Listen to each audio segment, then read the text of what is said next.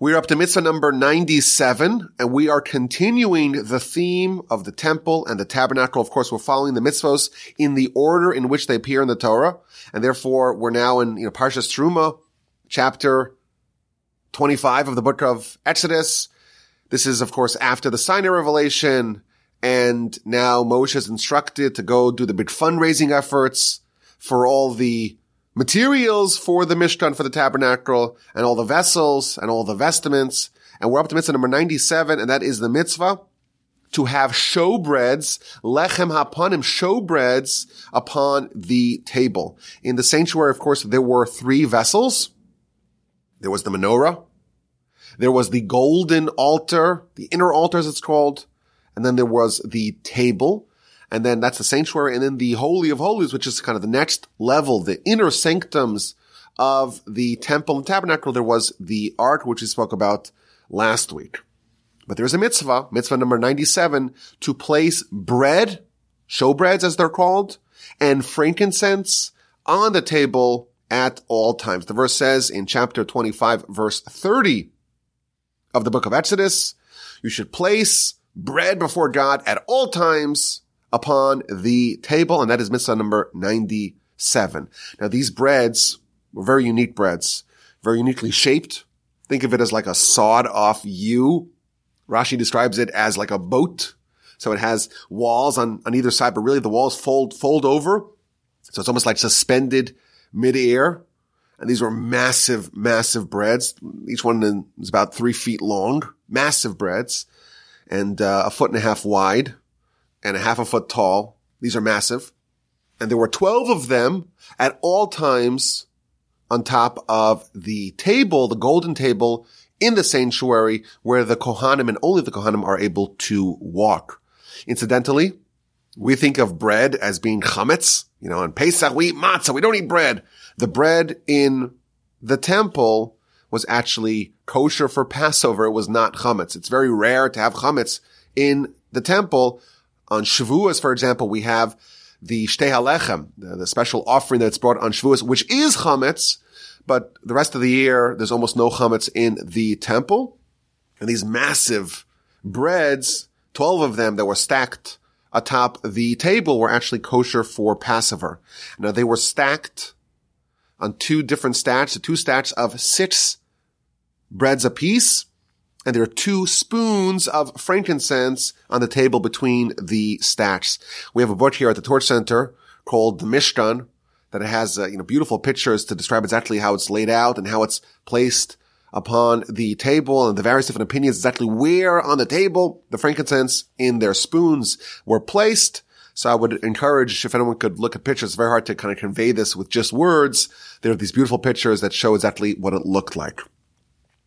Now, one of the great miracles that was present with these showbreads is that despite the fact that they were turned over every eight days, really, it's really seven days, but they were baked on every Friday, and then they were installed on the table the following day every Shabbos, and they were placed upon the table for an entire week, and they were replaced the following Shabbos. Thus, the breads were eight days old when they were removed from the table.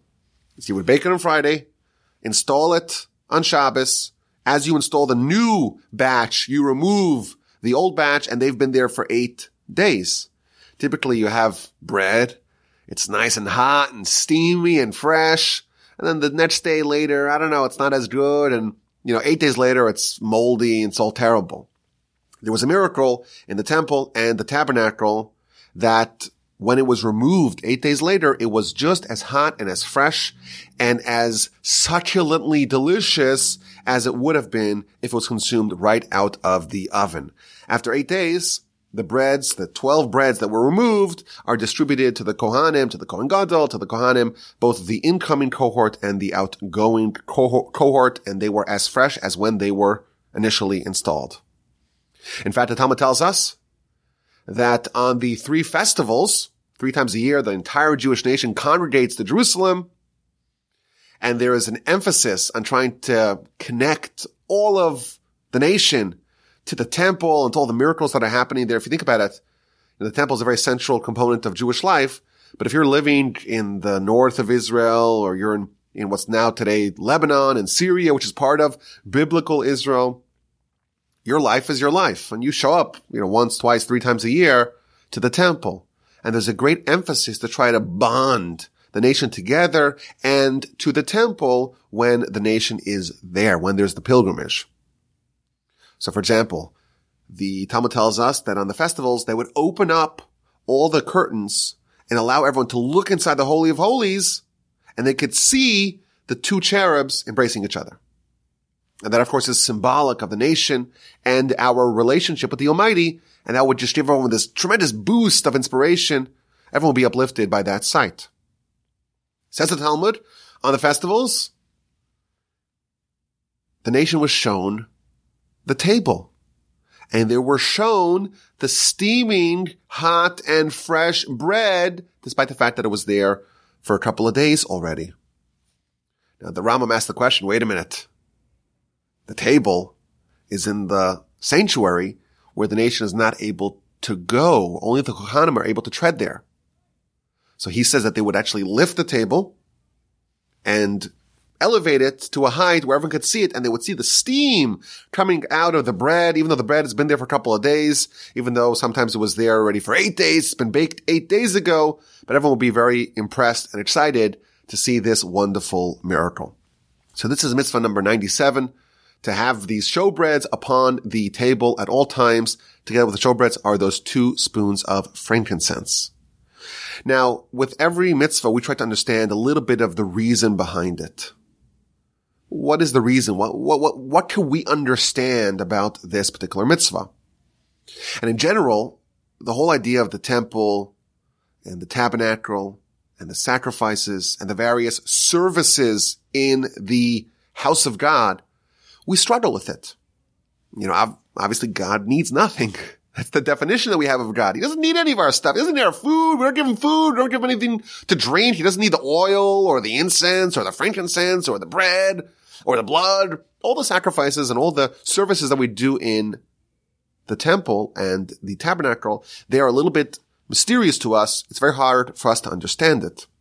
And here we're, we're placing bread. Now the bread is not consumed by God. It's consumed by the Kohanim. But there's a mitzvah to have that bread there at all times. In fact, even when you put in the new loaves, you can't remove the old loaves and place the new loaves upon the racks. You have to kind of nudge the old loaves out by pushing them with the new loaves. Why? There's a mitzvah to have bread there at all times. But the bread is consumed by the Kohanim, but why has, why, why does there need to be bread before God? And we know, of course, we don't believe that we could give God anything. God is perfect, lacks nothing. If he lacks nothing, what are we doing? Why, why are we giving him things? Or at least that's, you know, what we're pretending to do. So this is a big question that I was trying to figure out. And the Sefer Chinuch, the book that we are using to guide us through the mitzvos, he makes a big emphasis, a few paragraphs long, to say that, of course, there is no benefit at all in this to the divine. And he actually quotes the Rambam in the Guide to the Perplexed, who says that he doesn't have an adequate rationale for the table and the breads. Aval hashulchan, this is the quote from the Rambam, but the table. Vihiyos halechem alav, and the fact that there's bread upon it, tamid at all times, lo lo siba. This is the Rambam saying, I don't know a reason for it. It's hard for us to make a, a rational reason for this idea. Now the Sefer Chinuch, he himself offers a nice idea. This is something that we've talked about in other contexts in the past. And he says that bread is really different. We talk about the, you know, the bread and butter. There's something very basic about bread. It almost symbolizes sustenance. You know, bread is the most basic food that gives humanity continuity. Bread is the sustenance of man, and we need bread more than anything else. We need bread, water. That's just the basics. Food, shelter, water. That's what we need. That's the top of the, or the bottom, I guess, of the hierarchy of the Maslow's hierarchy. And therefore, because bread is really different than everything else, there is a need to have blessing in bread at all times. And he explains, if we do a mitzvah with something, there's a beautiful principle that he explains. Everything that you do a mitzvah with becomes a receptacle of divine blessing. Whatever you do a mitzvah with, that now coalesces within it divine blessing. And therefore, the Almighty wants us to have blessing in all of our bread. So he gives us a mitzvah that allows a foothold for divine blessing in bread. And once there is blessing in bread in this world, that can expand, so to speak, to all the breads in the entire world. And therefore, by us placing the showbreads before God in the temple, we're doing a mitzvah now. We're following the Almighty's instruction in bread. And now we have blessing in bread. And once there's a foothold in blessing in, blessing in this bread, that can expand, land and expand to all the other breads in the world. And he has this amazing line where he says, whatever you use for a mitzvah is blessed. In anything that you do the will of Hashem, the will of God, bohu misbarach, in that you receive blessing. Whenever you direct your focus to a mitzvah, that becomes the receptacle of blessing. And I was always told, if you dedicate yourself to the children of others, to Hashem's children, then the money will say, okay, I'm going to make blessing now in your children as well. There's this idea, something that you dedicate yourself towards, you become now the recipient of blessing in that particular arena.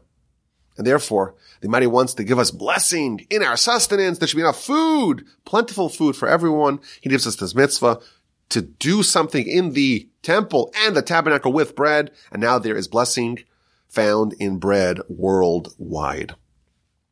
And he quotes the Talmud in the book of Rosh Hashanah on page 16a, which elaborates upon this idea. On the second day of Pesach, we bring the Omer offering. That was a grain offering. Says the Talmud, the Almighty, so to speak, says, you bring an offering with grain, I'm going to give you blessing in your grain. And then there is the water libations on the festival of Sukkot. The Almighty, so to speak, says, bring, do a mitzvah, bring a sacrifice with water. And now the winter season where you need the water, I'm going to make sure that there's plenty of water. There's blessing found in the water. You need expiation. You need atonement. You need to have your merits invoked before God on the festival of repentance. Blow a shofar and I'll remember the ram of Isaac. Similarly, you do a mitzvah with bread. Now there is blessing found in bread. Now, the Sefer Chinuch points out there was another miracle that was present in the showbreads and that is that after was distributed to the Kohanim, so if you think about it, you know, it's, they're massive breads, but there's a lot of Kohanim. Even if you have 12 breads, first of all, the Kohen Gadol could take as, as much as he wants. You know, he can have that, that, that could be his, his bread for the whole week. Puts on his peanut butter and jelly and makes his omelets with it. That's the Kohen Gadol. He has the, you know, the first dibs for everything. But the halacha tells us, or the Talmud tells us, that if you were a Kohen, all you got was a small little bit. There was such blessing found in this bread. You could have a little, little olive's worth of bread and that would fill you up. Why? Because this was special bread. It was, it was replete with divine blessing. Now, in addition, as we mentioned, there is a requirement to have spoons of frankincense together with these breads. You have to have it all. You have to have those two stacks, 12 loaves, plus the two spoonfuls of frankincense, and it would be there from Shabbos to Shabbos, and it was distributed to the incoming and outgoing cohorts of Kohanim, of course, with the Kohen Gadol was always there, and you would push the new breads onto the racks. There were racks stacked upon the table. You would push the old breads out with the new incoming breads in order to make sure that there's always bread upon the table to fulfill the mitzvah that there's always bread upon the table. Now, as we like to do here, you know, this is the mitzvah, but we like to survey some of the stories and some of the other parts of the literature on this Divrei mitzvah. There's a very interesting story found in the Talmud, the book of Yoma, on page 38a, that relates to the showbreads. It tells us that there was one family, there was one family, they were expert bakers. And as we mentioned earlier, the showbread, they were shaped in a very unique fashion. It was like a, like a U with a hanging, hanging little awning, little mezzanine hanging over on one side. If you try to bake your bread like that, it's going to topple over. It's going to, it's going to crumble. It's really hard to make a bread shaped like a U, especially when it's, it's so large. So there's one family that they were expert bakers and they knew exactly how to shape it in a way that it wouldn't crumble. And they were hired as the official bakers of the temple because they knew how to do it. But they refused to share their secrets with anyone else. They didn't want to share their know-how. And the Talmud tells us that they were, they were castigated. They were disgraced by the sages because they were very protective over their secret, their trade secrets, and they didn't want to share it with anyone. And the Talmud tells us that the sages were not happy with this. This is not the Jewish way. You have a secret, especially with something that relates to the temple. You got your secret sauce, but spread it to other people because other people also want to do this mitzvah. But they said, no, we're not telling anyone how to do it. So what did the sages do? They fired them. This is like, you know, Reagan dealing with, dealing with the air traffic controllers. Ah, you don't like it? You don't like the terms? Okay, you're out. But now they needed to hire new bakers. So they went to Alexandria in Egypt. All the best artisans and craftsmen of the world were centralized there. And they went to interview some of the expert bakers in Alexandria. And they knew how to bake it, the Talmud tells us, but they couldn't remove it. I mean, they'll, they'll place it upon the, upon the oven and they could get it right on the oven, but once they tried to remove it from the oven, it would, it would crumble. Talmud explains that there was a fire inside the oven, fire outside the oven, all these different techniques that they tried didn't quite work. Moreover, the bread of the Alexandrians, it didn't quite have the right consistency and it became moldy over time. So now you have no choice. You know, you tried to fire the family that has all the secrets. You tried to hire a replacement and you failed. So what do you do? You go back to the original family. And they went back to the original family and they said, okay, you win. You're welcome back. You're reinstated. You're hired. And they said, no, we're not coming back. They're like, no, we're not coming back. So they said, you know what? We'll double, we'll double your salary. We'll double the amount of money we pay for it. Okay. You have my intention now. And they, in fact, capitulated and they resumed they resumed their duties as the bakers of the temple. Now the Talmud tells us the, the uh, postscript of the story. The sages asked them, well, why are you so protective over your trade secrets? And they responded, because we have a tradition that the temple is not going to endure forever. It's going to be destroyed. And what's going to be when it is destroyed? And now our secret is out. Someone is going to use this secret and use it for an idol. Someone's going to take the secrets that we have for God and use it for a pagan deity. And therefore we're not spreading it to anyone. And the Talmud ends with a nice compliment to this family, even though they were the experts. They knew exactly how to do it. And there was maybe a concern that maybe they were baking some extra, some extra special bread on the side for their family. They would do some surplus baking on the dime of the coffers of the temple in order to just have some food for their family. Says the Talmud, the one compliment that can be extended to this family is that none of the children of this family were ever found with clean, refined bread of fine flour. The flour that was used for the showbreads was completely refined and just wonderfully high quality. And no one in this family, none of their kids were ever walking around with a bagel of refined flour. Why? To remove all doubt or to remove any suspicion that they were using the temple funds to feed their family. Now, just as an aside, there is a very interesting Maharsha comment to this story. You know, we're told in the, in the Talmud that this family was rebuked. They are forever placed in ignominy because they refuse to share their secrets. But they gave us their reason. It seems like it's a legitimate reason. They don't want these secrets to be available to all to be used for harmful purposes. So why are they criticized? It seems to be quite legitimate. A concern you don't want the secrets of the temple to be in the hands of everyone, because then who knows what they're going to use it for. So why criticize them for it? So the Maharsha says something really interesting. He says, you know, the argument may seem sound, but the truth is it was an excuse. It wasn't real. The real reason why they were protective over their trade secrets is because they wanted the monopoly. They wanted the monopoly and all the material benefits that the monopoly begot for them. That's the real reason. Everything else was an excuse. It was really the bias that they had.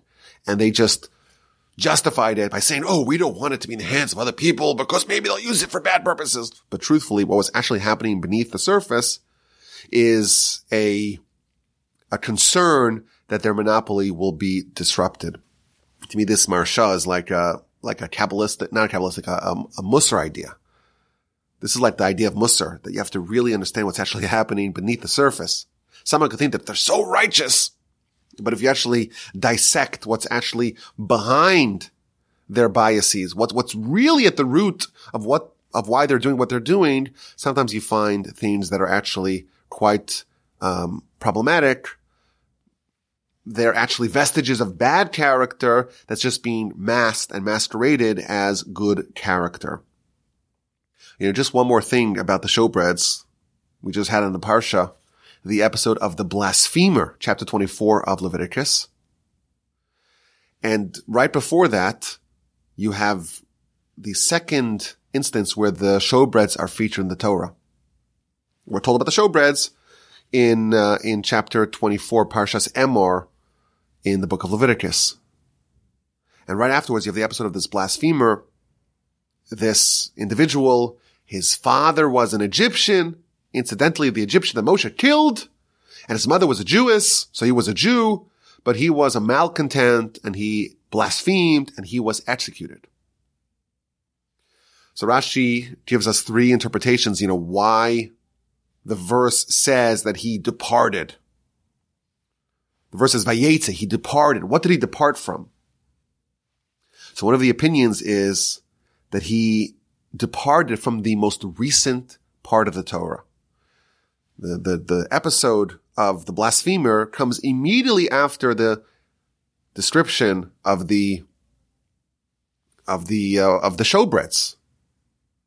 And he was ridiculing the showbreads. He's saying, why are you having this old and rusty and moldy bread? Eight days old. It's not befitting. You have to have fresh bread. And that was what he departed from. Rashi brings other opinions. He departed from the court because he was, given that his father was an Egyptian, he wasn't part of any of the tribes. And his mother was a Jewess, so he was halachically a Jew. And his mother was from the tribe of Dan. Shalomis Bas Divri, she was from the tribe of Dan. And he thought that he has the right to encamp in the tribe of Dan. And he came to pitch his tent in the tribe of Dan. And someone said to him, Hey, hey, buddy, what are you doing here? You're not a Danite. You're not from our tribe. You have to leave. And he says, well, mom's from the tribe of Dan. He says, yeah, great, but where's your dad from? And the lineage of the tribal system goes through the dad. And your dad is not a Danite, he's an Egyptian. You have no place here. So they went to court and Moshe in fact ruled that because the tribal system follows the father, and this guy's father was not from the tribe of Dan, therefore he is not entitled to pitch his tent in the tribal lands of the tribe of Dan. And he was so disappointed and so dejected that he just blasphemed in, in anger and he was executed for that crime. Now, incidentally, the verse proceeds by identifying this criminal's mother. She was Shalomis Bas Divri. Shalomis Bas Divri. And Rashi says that the word shalom Shalomis from the word Shalom, which means hi or greetings. And Divri, the word Davar or Dibur means to speak. So Rashi tells us, based upon the Midrash, that there was something wrong with this woman. She was very chatty. She loved to talk and to say hi to everyone. And she was a little flirtatious. And that's how she ended up with this Egyptian man. She was, she was a little bit overly friendly. And even though she was married to a different, a different person, she ended up doing, uh, something, uh, or committing adultery of some for, of some sort with this Egyptian man. Why? Because she was overly flirtatious. She was always chatting and saying hi to everyone. That's the context in which this story is, is framed. But I was thinking, you know, we have the description of the showbreads. And we were told that one of the miracles of the showbreads, one of the miracles is that uh, was always fresh. And Rashi tells us that the complaint of this individual or the, the, the reason why he was ridiculing and why it ends up in this part of the Torah is because he was complaining that the showbreads are so old. It's not befitting to God to give him eight day old bread. How is that a legitimate criticism? Don't we know that, we know that it was always fresh? That was one of the miracles. What is the, just on, on the merits, the arguments of the blasphemer vis-a-vis the showbreads seem to be false. Why? Because in fact, they are, they're not. They're not old and moldy and falling apart because that was one of the miracles. So it seems to me perhaps we can suggest, this is my own idea, that the flaw, so to speak, of the blasphemer was that even if something is good, it has to be new. Yes, the showbreads were fresh still, but look at when they were baked. They were baked eight or nine days ago. It's not good anymore. And perhaps we can suggest that uh, the flaw that he had really came from mom. You know, why was the mom being so flirtatious? Why was she, you know, she was a married woman. Why is she hanging out and frolicking with men that are not her husband? Maybe, maybe we can suggest that she had the same flaw. Yes, maybe things were good, but it wasn't new. And she was always looking for a new thrill.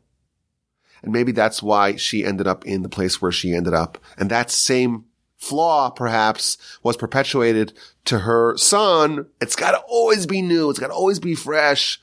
And even though it's good, it's good. So what? But it has to be brand, brand new and such a pursuit of newness and of novelty, uh, actually caused the downfall of both mom and son. I don't know. That's my speculation. That's my suggestion. But because we just read it in the Torah, I figured, and it's relevant, it's relevant to this mitzvah.